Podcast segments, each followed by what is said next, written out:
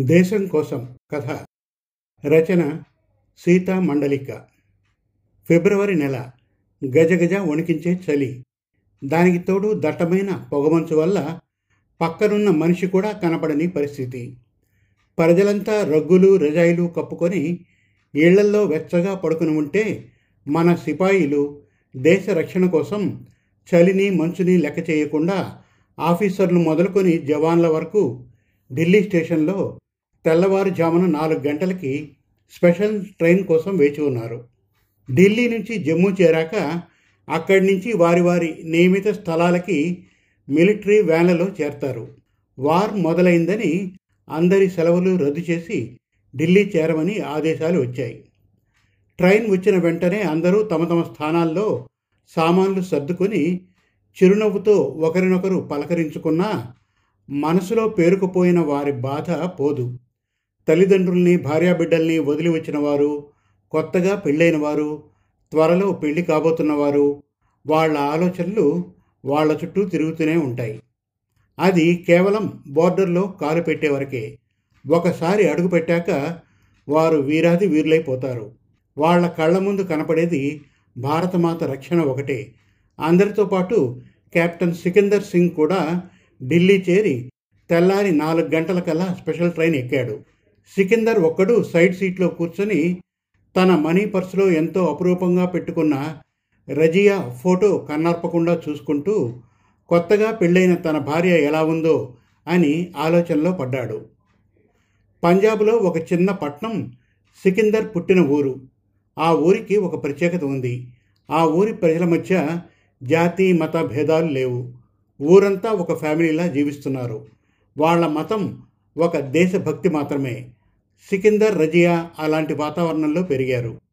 ఆ చిన్న ఊరి నుంచే ఎంతోమంది దేశ సేవ కోసం యుద్ధ వీరులయ్యారు. అక్కడ ప్రతి ఇంట ఒకరో ఇద్దరో సైన్యంలో ఉన్నారు. రజియా అబ్బాజాన్ కల్నల్గా రిటైర్ అయ్యారు. రజియా పెద్దన్నయ్య ఎయిర్ ఫోర్స్లో చిన్నన్నయ్య ఆర్మీలో కార్గిల్ వార్లో పాల్గొని దేశానికి ఊరికి కూడా మంచి పేరు తెచ్చారు. సికిందర్ రజియా మొదటి నుంచి పక్క ఇళ్ళలో ఉన్న ఇద్దరు ఎప్పుడూ ఒకే చోట ఉండేవారు. చిన్నతనం నుంచి వారి స్నేహం అలాంటిది. వాళ్ళ స్నేహం ఇంట్లో వాళ్ళకు కూడా ఎలాంటి అభ్యంతరం ఉండేది కాదు. రజియా తనకంటే రెండేళ్ళు చిన్న. ఇద్దరూ కలిసి పెరిగారు. ఒకే స్కూల్లోనూ కాలేజీలోనూ చదువుకున్నారు. ఒకరిపై ఒకరికి ఎంతో ప్రేమ అభిమానం. సికిందర్కి చిన్నప్పటి నుంచి ఆర్మీలో చేరి పెద్ద ఆఫీసర్ అవ్వాలని కోరిక. సికిందర్ ఎన్డీఏ ఎగ్జామ్ మంచి మార్కులతో పాస్ అయ్యి ఇంటర్వ్యూలో మంచి ర్యాంక్ సంపాదించాడు. ఆర్మీలో సెలెక్ట్ అయి ట్రైనింగ్ తర్వాత పంజాబ్ రెజిమెంట్లో ఆఫీసర్గా చేరాడు. తను వార్ ఫీల్డ్కి వెళ్ళి శత్రువులతో పోరాడి గెలవాలని ఉందని ఎన్నోసార్లు రజయాకి చెప్పేవాడు. అలాంటి ధ్యేయం తనకి ఎంతో ఇష్టం. నువ్వు తప్పకుండా వీరుడు అవుతావని రజియా ఉత్సాహపరిచేది. తమ కొడుకు యుద్ధ భూమిలో వీరుడిలా పోరాడాలని ధైర్యంగా ఆర్మీకి పంపుతామని తల్లిదండ్రులు అన్నమాట సికిందర్కి ఎంతో స్ఫూర్తినిచ్చేది. జనవరిలో సికందర్ రెండు నెలలు సెలవు పెట్టి ఊరు చేరాడు. ఊరు చేరగానే తన కళ్ళు రజియా కోసం వెతికాయి. రజియా కూడా తన కోసమే చూస్తోందన్న సంగతి సికిందర్కి తెలియక వెంటనే కనపడనందుకు కొంచెం కోపం వచ్చింది. ఇంతలో రజియా రానే వచ్చింది. గులాబీ రంగు డ్రెస్తో విచ్చుకున్న గులాబీలాగా అందంగా తయారై వస్తున్న రజియాని చూసి మంత్రముగ్ధుడై కోపం అంతా మర్చిపోయాడు. కళ్ళు తిప్పుకోలేనంత అందం నీది రజియా అంటూ దగ్గరగా తీసుకున్నాడు సికందర్. రజియా చేతిలో ఒక టిఫిన్ బాక్స్తో వచ్చింది. రాగానే ప్లేట్ తెచ్చి తను చేసిన సికిందర్కి ఇష్టమైన వేడివేడి ఆలు పరోటా పెరుగు టేబుల్ మీద పెట్టింది. ఆంటీ నీకోసం ఎప్పుడు చేస్తారు కానీ నేను నీకోసం స్వయంగా చేసిన పరోటాలు రుచి చూడు. అందుకే నా రాక లేట్ అయింది అని ముద్దుగా చెప్పింది. రజియా ఈ సెలవుల్లో నిన్ను పెళ్ళి చేసుకుని జమ్మూ తీసుకెళ్తాను. అనగానే రజియా సిగ్గుతో తలవంచుకుంది నువ్వు నేను అంతులేని మన ప్రేమలో మునిగి తేలిపోదాం. ఈవేళ నేను నా బాబాకి నీ అబ్బుకి చెప్పాను. అనగానే ఆనందంతో సిగ్గు మొగ్గయింది రజియా. కిచెన్లో వంట చేసుకుంటున్న సికిందర్ తల్లి ఈ మాటలు విని పిల్లల పెళ్ళి త్వరలో చెయ్యాలి. ఇద్దరికీ పెళ్ళిడు వచ్చింది. ఈవేళే సుబేదా బేగంకి చెప్పాలి అనుకుంది. సికిందర్ మనం చాలా అదృష్టవంతులం. మన ప్రేమకి అడ్డులేదు ఇంటా బయట అందరూ మీరు ఒకరి కోసం ఒకరు పుట్టారు. దేవుడు మిమ్మల్ని చల్లగా చూడాలి అని దీవిస్తున్నారు. అన్న రజియాతో అది నిజం రజియా మనం ఒకరు లేకపోతే మరొకరు ఉండలేం అన్నాడు తను. వారం రోజుల్లో ఇద్దరికీ ఎంగేజ్మెంట్ జరిగిపోయింది. ఆవేళ చేతికి పండిన గోరింటాకుతో చూసిన సికిందర్ డార్లింగ్ తుమే దేక్కే మైతో పాగల్ హో రహోహూ అని నాజుగ్గా ఉన్న రజియాని రెండు చేతులతో బంధించాడు. పచ్చని శరీర ఛాయపై ఎర్రని గోరింట అందమైన మెరూన్ కలర్ డ్రెస్ మెడలో ఆభరణాలు వీటన్నిటితో రజియా ఒక దేవకన్యలా కనిపించింది సికందర్కు. మరొక వారంలోనే రజియాని పెళ్ళి చేసుకున్నాడు సికందర్. ఇద్దరి ఆనందానికి హద్దులు లేవు. ఇద్దరూ కొత్త కాపురం గురించి ముచ్చట పడిపోయారు అక్కడ ఉన్న ఆఫీసర్స్ భార్యల మధ్య నువ్వు ప్రత్యేకంగా కనిపించాలని చెప్పాడు రజియాకి. సికిందర్ రజియా మరొక పదహైదు రోజులు పగలు రాత్రి తేడా లేకుండా గడిపారు. వాళ్ళిద్దరూ ఎక్కడికైనా హనీమూన్కు వెళ్ళి రావాలని నిశ్చయించుకున్నారు. మర్నాడు తెల్లవారుజామున ఐదు గంటలకి ఇద్దరూ గాఢ నిద్రలో ఉండగా సికందర్ సెల్ మోగింది. ఈ సమయంలో ఎవరబ్బా అనుకుంటూ సెల్ తీశాడు సికిందర్. సెల్లో మెసేజ్ విని ఒక్క నిమిషం షాక్లో ఉండిపోయాడు. అది తన కమాండర్ నుంచి వచ్చిన మెసేజ్. పక్క దేశం వాళ్ళు దాడికి దిగారని అందరి సెలవులు రద్దు చేశారని వెంటనే బయలుదేరి ఢిల్లీలో రిపోర్ట్ చేయాలని అక్కడి నుంచి స్పెషల్ ట్రైన్లో జమ్మూ వెళ్ళాలి అని ఆర్డర్. అమాయకంగా నిద్రపోతున్న రజియాని చూస్తే అబ్బా ఇప్పుడు వెళ్ళిపోవాలా అన్న తలకు వచ్చింది. మరో నిమిషం ఏమిటి ఈ ఆలోచన? నేను ఒక సిపాయిని. దేశ సేవ నా ఊపిరి. నా ఆశయం వీరుడిలా పోరాడి శత్రువులను ఓడించి రావాలి. దేశాన్ని కాపాడుకోవాలి. ఇదే నా కర్తవ్యం. పిరికివాడిని కాకూడదు. అలాంటి మనస్తత్వం రజియాకి కూడా నచ్చదు అనుకున్నాడు. తెల్లారగానే రజియాకి విషయం చెప్పాడు. రజియా కూడా కొంచెం నిరాశ చెందిన వెంటనే సర్దుకుని మనస్సుని సమాధానపరుచుకుంది.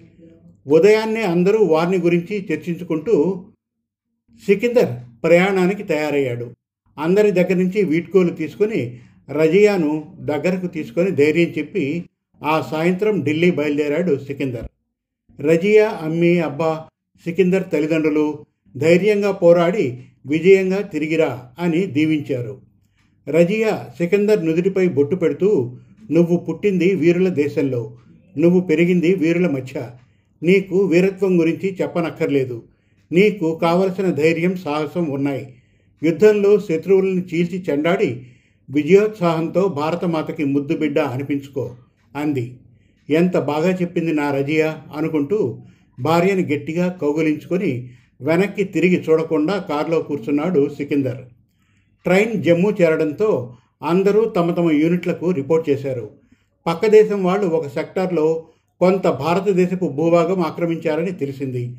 సికిందర్ కంపెనీకి ఆ సెక్టర్లో దాడి చేసి శత్రువులని తరిమి కొట్టాలని ఆదేశాలు వచ్చాయి. సికిందర్తో జేసీఓలతో ముప్పై మంది జవాన్లు కూడా ఆర్మీ వెహికల్లో బయలుదేరారు. గ్రూప్ లీడర్ సికిందర్ అందరూ నియమితమైన శత్రువులున్న ప్రదేశాల దగ్గరగా చేరుకున్నారు. సికిందర్ తన జవాన్లకు సౌన్యాలతో ఆర్డర్లు ఇస్తూ ఉంటే తగిన రీతిగా గ్రెనేడ్లతో బాంబులతో దాడి మొదలయ్యింది.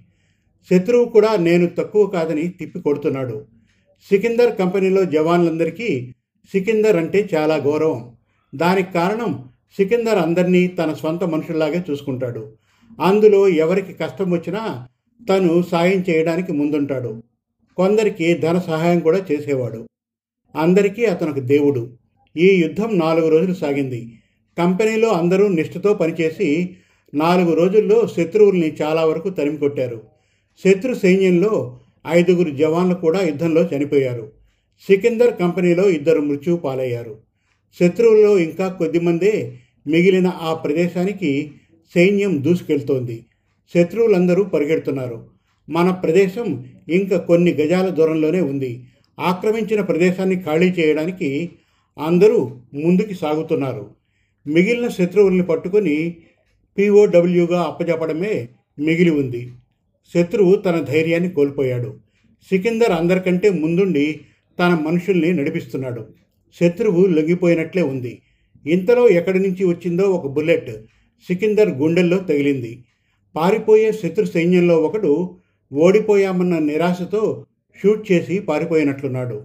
జై హింద్ అని అరుస్తూ సికిందర్ కింద పడిపోయాడు.